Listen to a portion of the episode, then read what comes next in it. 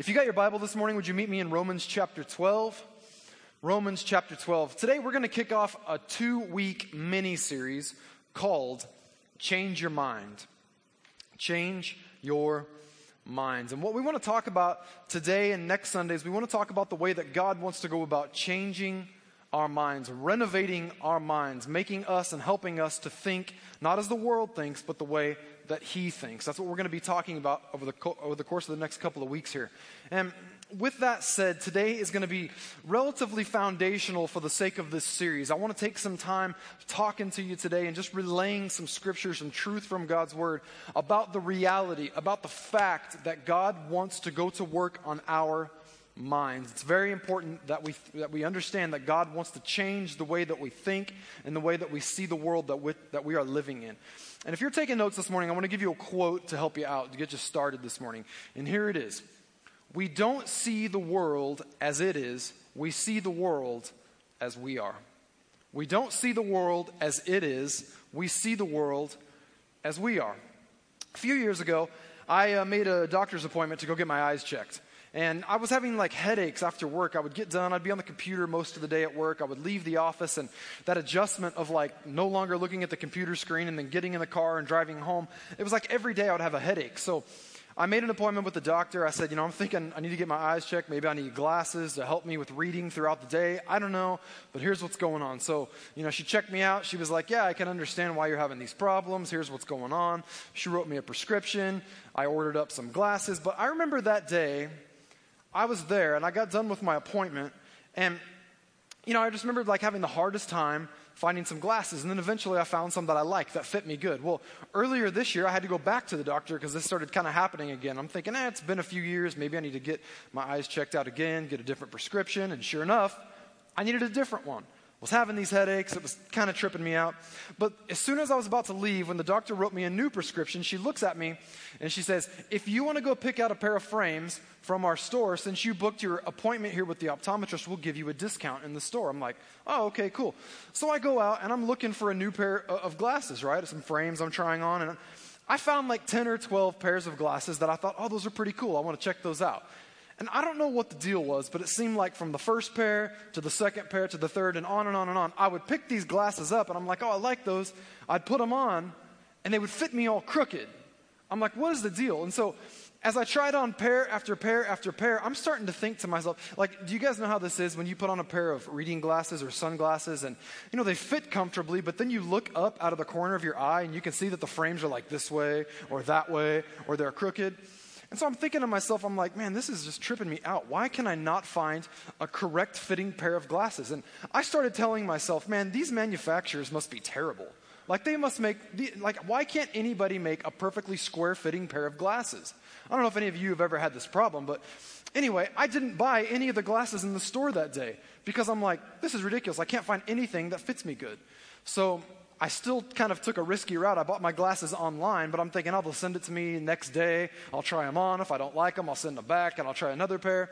So I first try, right? I picked out these actual glasses. They sent them to me, and like right away, they fit me perfectly. I'm like, finally, I found a pair of glasses. Like they don't just fit comfortably, but when I look up out of the corners of my eye, they're like square.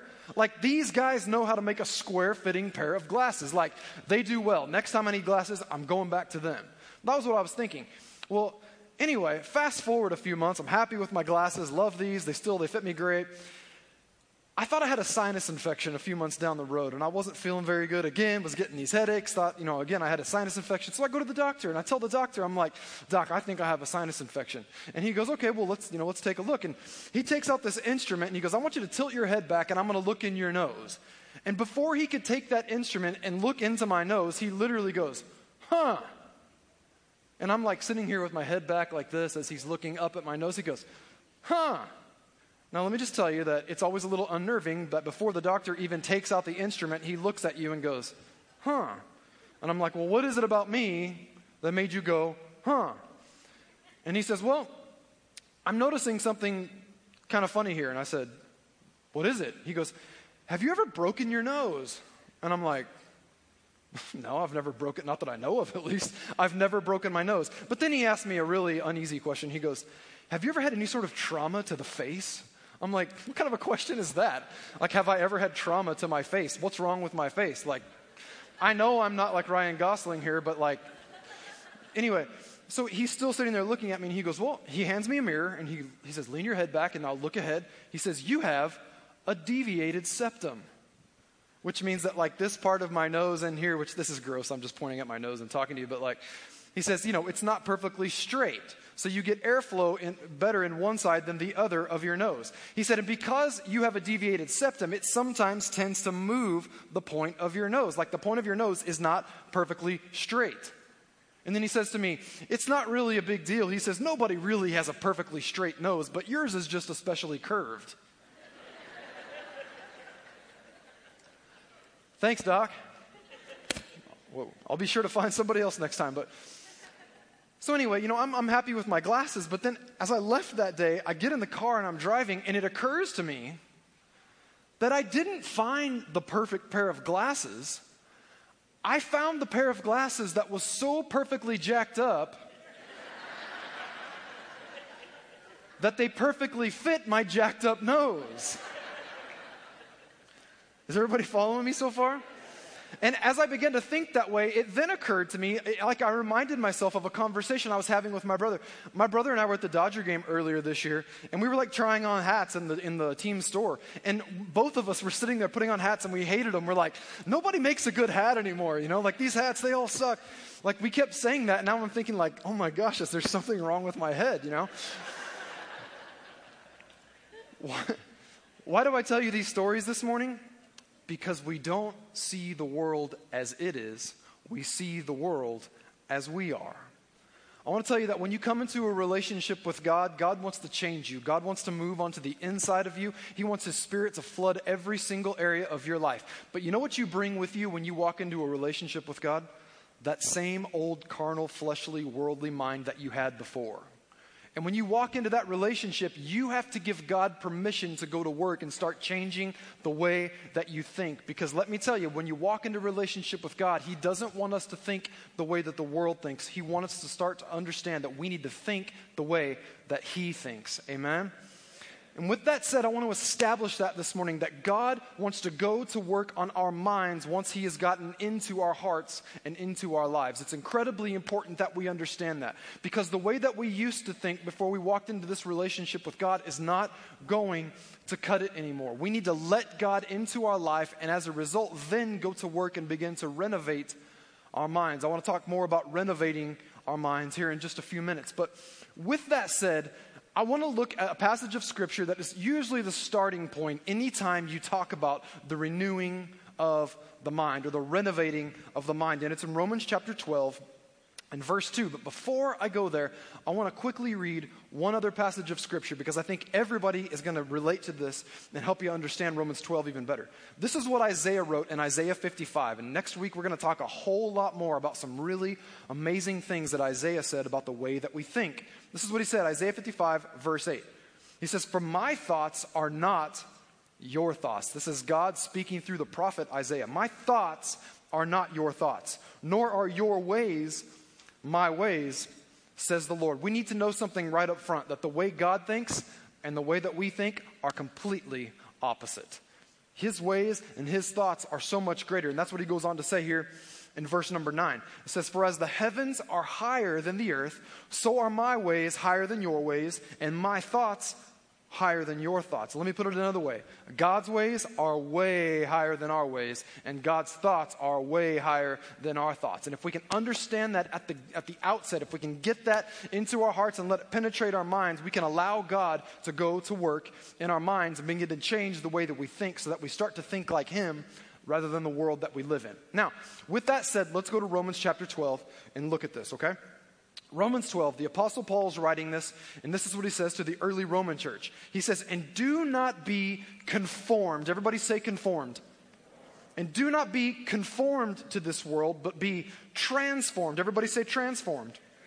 By the renewing of your mind. Why? That you may prove what is that good and acceptable and perfect will of God. There's two words that stand out at the very beginning of this passage. And there are many of you here, you've been walking with God a long time. You know this passage of Scripture, you've put it to work in your life. My hope is that we can shed even more light on it this morning. And maybe this is all new to you. I want to tell you that God wants to move into your heart, and then He wants to begin to go to work on your mind so that we can think the way that He thinks. But there's two words that stand out here at the beginning of this passage the words that we just said the word conform and the word transform. Both of these words have something in common. At the end of the word, you see the word form.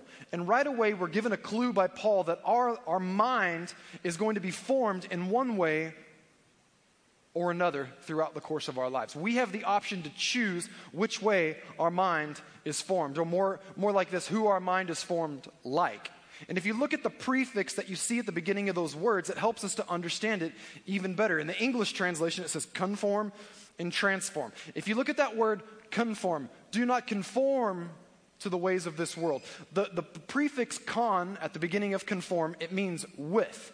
So the idea that Paul's trying to get across to us here is don't allow your mind to be formed with the ways of the world. How many people know that the world thinks a certain way? The world looks at certain things as being logical. The world looks at certain things as being moral or right or wrong. But can I just tell you that the standards that the world has are not the same as the standards that God has?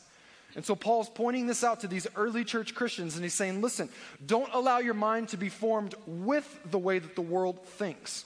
We have to understand that, that God is challenging us to think in a way that goes against the flow of how the world thinks. Don't be conformed to the ways or the patterns of this world. But then we see the second word. He says, be transformed. Again, the word form, but at the beginning, the prefix is the word trans, which literally means across. He's saying, allow your mind to be formed across the way that the world thinks.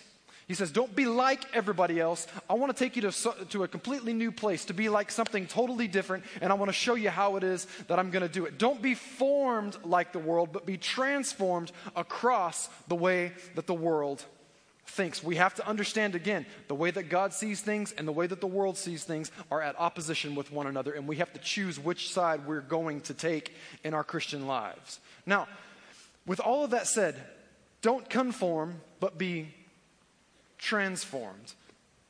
That word transform is such a deep, deep word. I just gave you kind of an English translation with the prefix and then form to form across, but you need to understand it a little bit deeper. If we look back at the original Greek, here's the beauty of this word transform.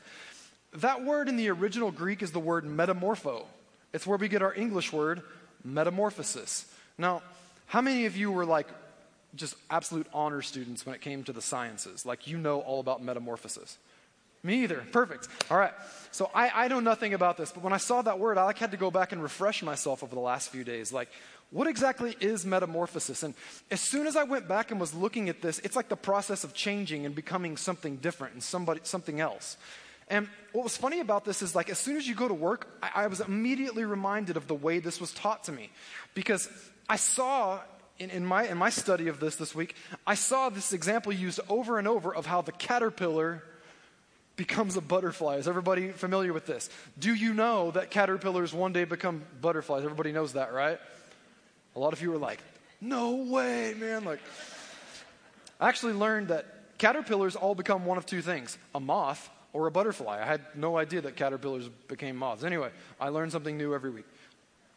But what's interesting, though, is you see that word metamorpho or metamorphosis as the root word of what gets translated into English to transform. Now, I want to make it very, very clear to everybody this morning. I'm not trying to throw out some new age idea at you here. I'm not trying to say, you are all caterpillar and one day become butterfly. No. Okay, grasshopper. Like, that's not what we're talking about. This is what we're talking about.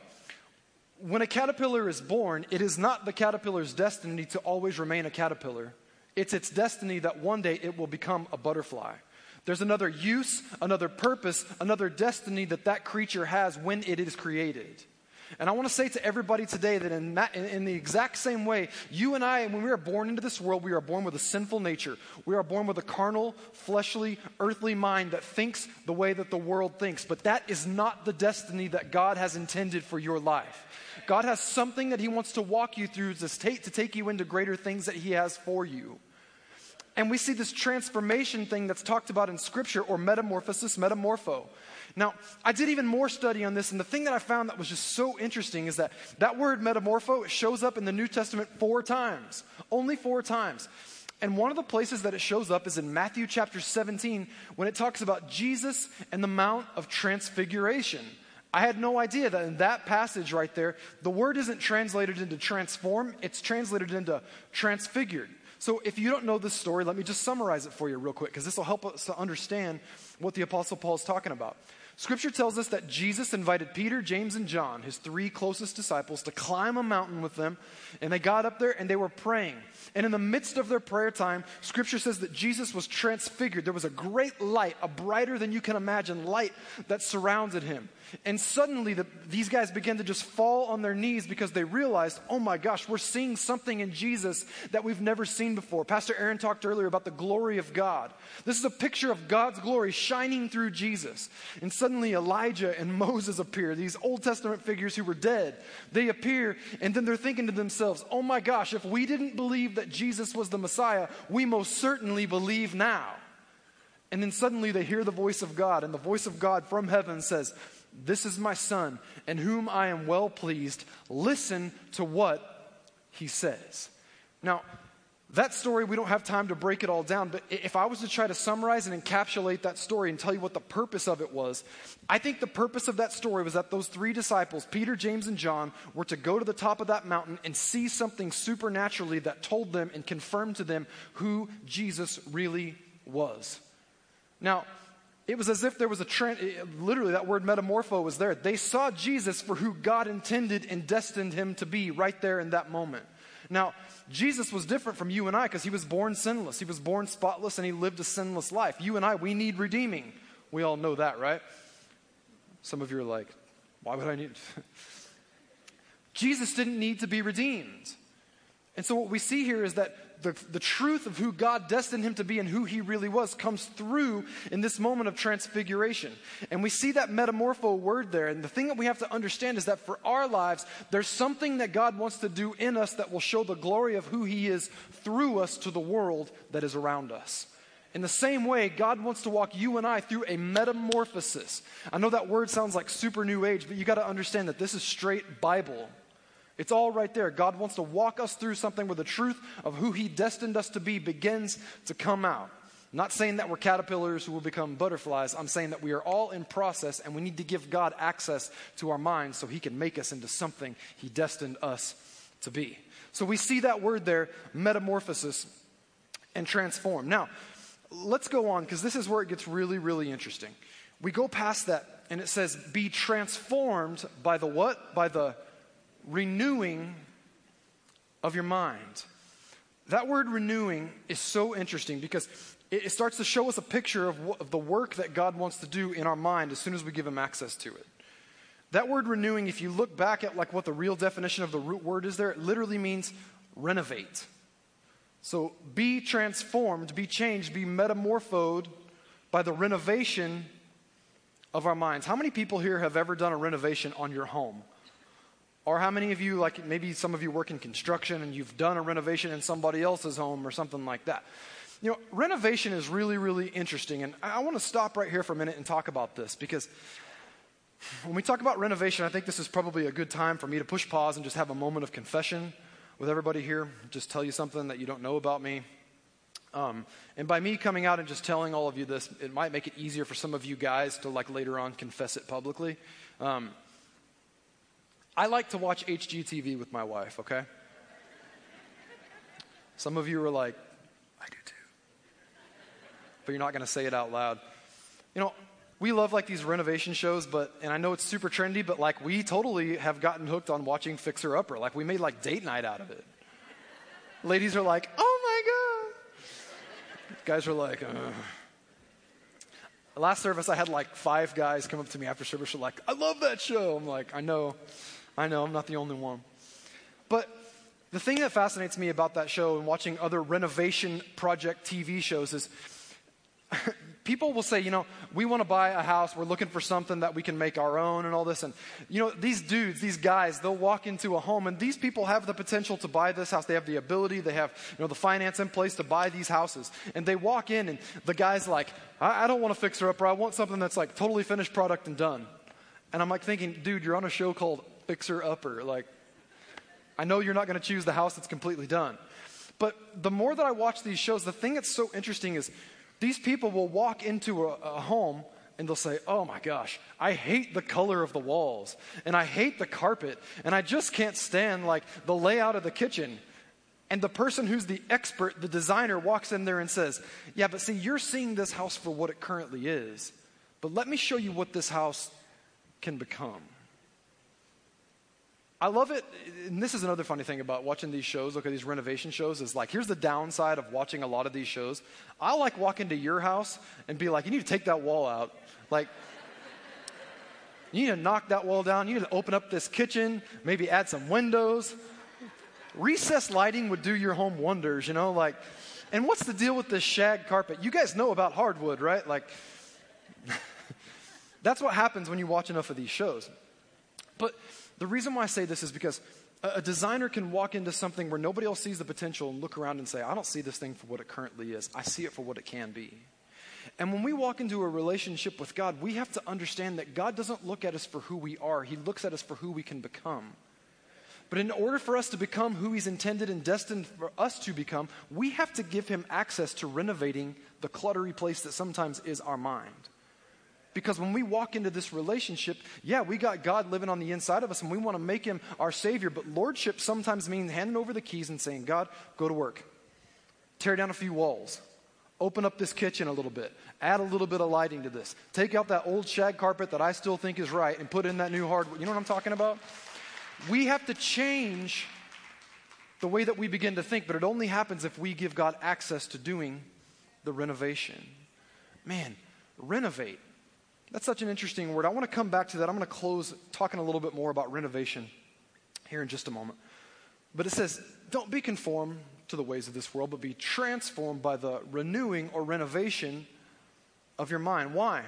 Why do we want to do all that? Why do we want to give God access to our mind? Why, why do we want to do that? Why do we want to say, God, renovate my mind? Look what it says at the end of the verse, finally, that you may prove what is that good and acceptable and perfect will of God. If you look at that phrase in the original writings in the Greek, the perfect will of God, this is literally what it means. It means that which is eternal and that which is completely true.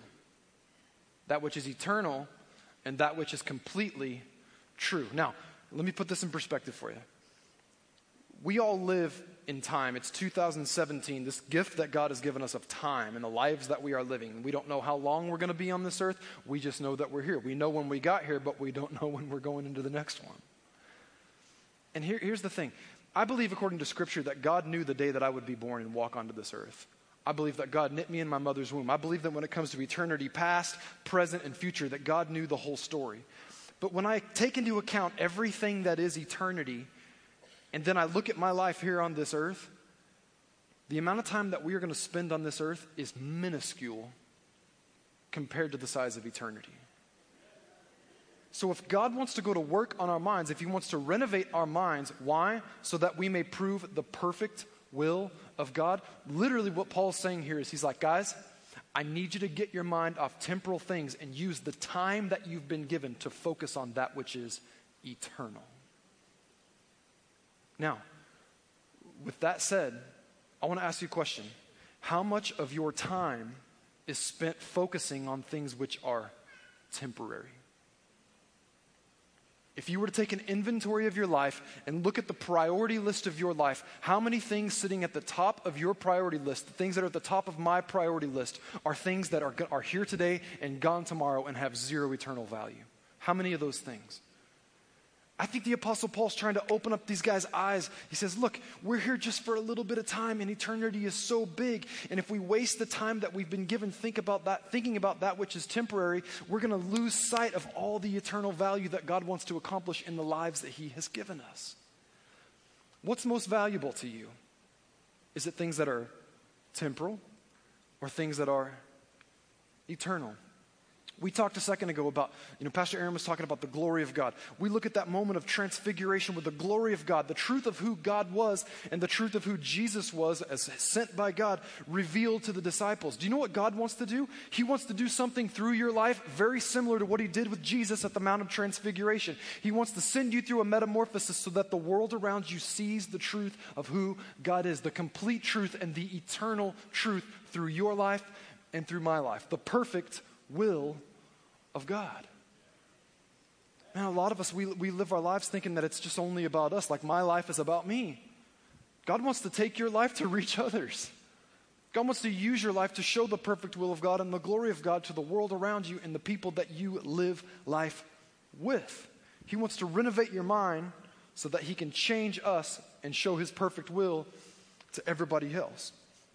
Now, when we get to the end of that passage, I, I look at this and I was reading this like in the New King James because that's usually what we have on the screens, but my favorite translation to read this from is the New Living. That's kind of like my daily read.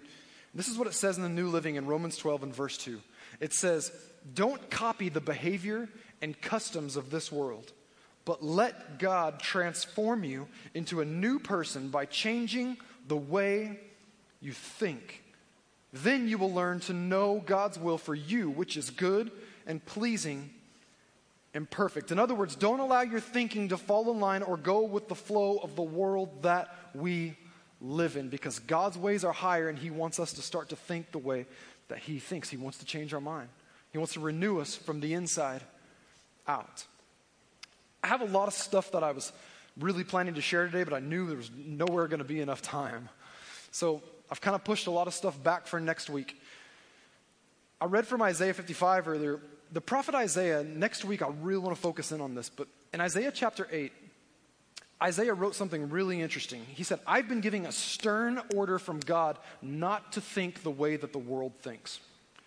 And then after he says that, he goes on to talk about all these problems that were facing Israel in the day in which he was living. And as I read it, I was just blown away at how much it mirrors the world that we live in today. Can I tell you something? I believe that as the body of Christ, as Christians, God is calling us to stop thinking the way that the world thinks. Because a lot of us, it is entirely possible that many of us have given our heart over to God because we want the eternal security, but when it comes to God coming in and renovating us, we're like, whoa, whoa, whoa, whoa, whoa. I don't know about that. After first service, I was talking to a gentleman in our church who's a licensed counselor and family therapist.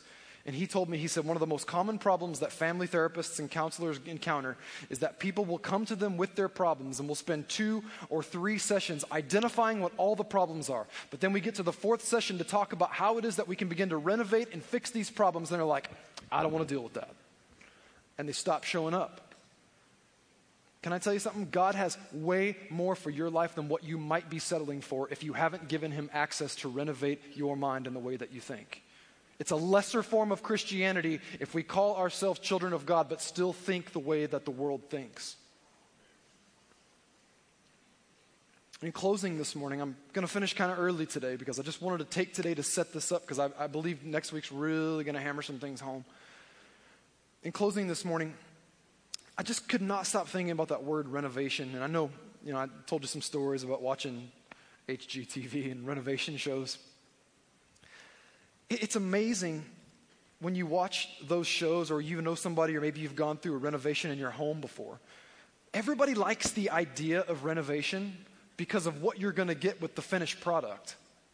But every time I watch one of those shows, it's like the people are miserable when they're going through the process of renovation. I mean, it doesn't look like the process is any fun, but everybody loves that finished product. I mean, it's like if you could DVR the show and you turn it on and you see the house that they choose, and then just fast forward through the whole episode until they get to that point with the big reveal of, like, here's your new home. That's what we want. And I got to thinking about this whole idea with renovation, and I asked myself the question why is it that so many of us are hesitant to allow God to renovate or renew our minds? And this is just three things that popped into my head real quick. I think three reasons why we don't always allow God to begin to renovate. Same reason why maybe you haven't renovated the house that you want to renovate. Number one, the cost.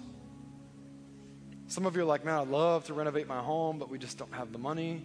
It's going to cost way too much. Some of us won't let God begin to renovate our minds because we begin to count the cost and we say, that sounds like a little bit too much of a price to pay. Let me give you an example. This one sits heavy with me because when I came to God and really got my life straight with God, and I said, I'm just laying it all out there, God. I want to be serious with you. I want to follow you. I want the purpose that you have for my life. I recognized that I was not, I mean, when it comes to the way I thought, I realized really quickly that I was going to have to stop surrounding myself with the same people I was previously surrounded by. And let me tell you something when you start this relationship with God and you start to begin thinking differently, you need to get around people who are thinking in the same direction that you want to go. But here's the thing it's going to cost you something. I'm not saying that we don't be friendly people who are loving toward people in our lives, but can I tell you something? Some of you are struggling in your walk with God because you got people around you that are making you think the wrong way. And it's going to cost you something to say no and say goodbye to some of them. It doesn't mean you're not friendly. It doesn't mean that you're not loving. It means that I'm not going to think that way anymore, which means that we might not be spending as much time together. I know some of you are like, that's pretty heavy and that sounds pretty religious. Hey, listen, it's up to you and me what kind of a Christianity and what kind of a walk with God we're going to have. And if we want to have a destiny type Christianity and type walk with God, we are going to have to change the way we think and surround ourselves with people who want to think like God thinks and not like the world thinks. It's going to cost you something. It's going to cost you something to allow God to renovate your mind. I spent a lot of time right there because my heart hurts sometimes to know that there are friends I still have to this day that I'm not around and I know that they're not going the same direction I'm going. It's not about me, it doesn't make me better than them. It means that I've just chosen a different path. But that's the cost, that's the price. Are we willing to pay it? There's other prices that we pay too, but that's one of them. Are you willing to pay the price? Second reason why we don't submit sometimes to renovation the mess. I remember when we renovated this foyer out here at the beginning of the year. You want to talk about a mess. I mean, some of you remember walking into church on Sunday morning, walking into the auditorium here, and there's footprints on the carpet from all the dust everywhere. I mean, there was dust on dust on dust because the remnants of what was were scattered everywhere until it all got cleaned out. There's a lot of us that if we're going to submit our minds and our lives to God to allow Him to begin to renovate, it's going to make a mess. It's going to bring some clutter because the remnants of what was are going to be scattered all over the place until it finally gets cleaned out and the finished product has arrived.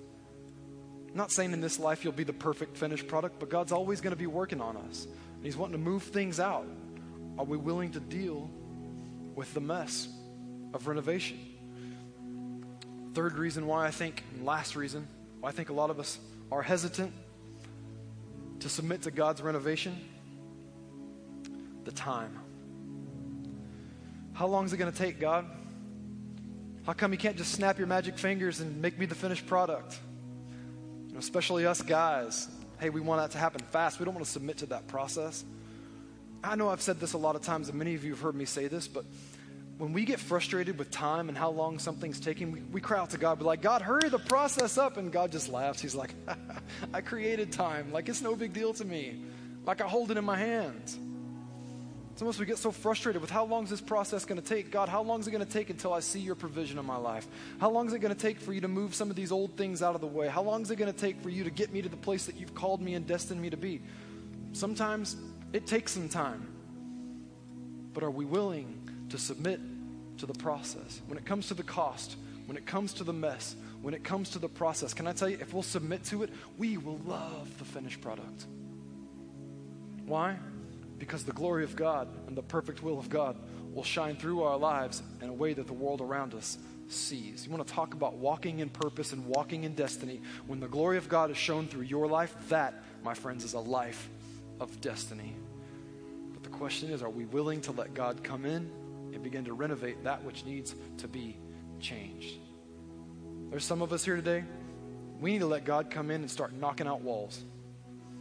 If you're looking at the floor plan of your life right now, let me tell you something. God knows a whole lot better what it needs to look like than you and I do.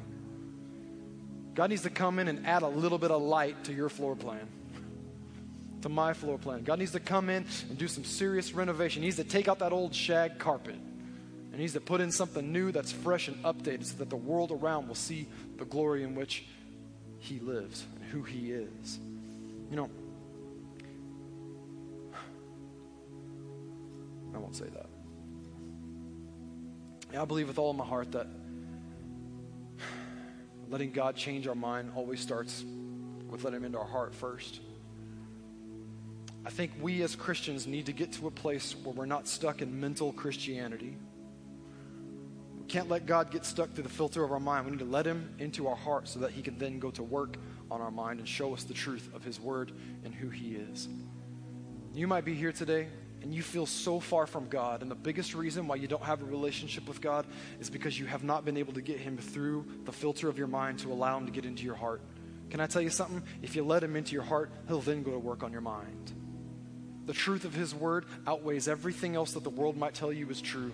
And if you feel far from God or you feel like you've never had a relationship with God, it all starts with letting Him come here first and then work on the rest second. I want to invite you this morning, everybody, just to bow your head, close your eyes for a moment. In closing today, if you're here and you've never decided to follow Jesus, you've never invited God into your life, I want to give you an invitation to join us in a simple prayer here in just a moment. I believe with everything inside of me, according to what Scripture says, that it's the faith of our heart, what we believe inside, and the confession of our mouth that brings us into relationship with God. You might feel unworthy of God's love. You might feel like you're not that lovable. Can I tell you how much God loved you? He loved you so much that He sent His very best in exchange for your very worst. Jesus was crucified to take our sin upon His shoulders so that all of our imperfections could be paid for and forgiven and we could know a life of purpose and have salvation in this life and the life that is to come. If you're here today and you want to invite Jesus into your life to have that relationship with God and then allow Him to go to work on all the other details of your life, I want to invite you just to be a part of this prayer. Pray it out loud with us in just a moment. We're not going to embarrass anybody, put anybody on the spot. It's just something simple that we all do together. Many people here today have prayed this prayer before, and if you want to make that decision for the first time to follow Jesus or recommit your life, I want to invite you to join us right now and simply say these words right out loud. Say, Dear Jesus, I thank you for dying for me, for taking my place on the cross. I believe that you're my Savior. I believe that you were raised to life. And today I choose you. I make you the Lord of my life. I want to know you. I want to follow you. I want to serve you with everything I have from this day forward. Thank you for loving me. I give you my life. In Jesus' name, amen. With heads bowed for just one more moment, I just want to pray a simple prayer.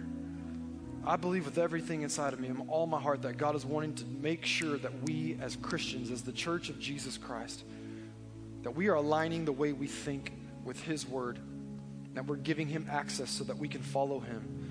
Father, I pray today in Jesus' name, if there are people here today, they are struggling in their thought life, their thoughts are lesser than the things that you have planned for them, their thoughts are lesser than your word, or maybe, God, they're doubting you and asking questions. I pray in Jesus' name that you would bring about your peace in our hearts and in our minds, that we would give you access to make change, to make us into who you created us to be, God, that we would be transformed, that we would go through that metamorphosis that you are calling us to, so that the world around us can see your goodness and your glory, and that we can fulfill and proclaim the perfect will of God in these days that you have placed us, God. I pray that we would have an eternal perspective in this temporal life that we're living. None of us are guaranteed a tomorrow, so I pray that we would take each and every today and choose to invest in those things which have eternal value. God, we honor you for who you are. We give you access to our lives. Come into our hearts, change our minds. In Jesus' name.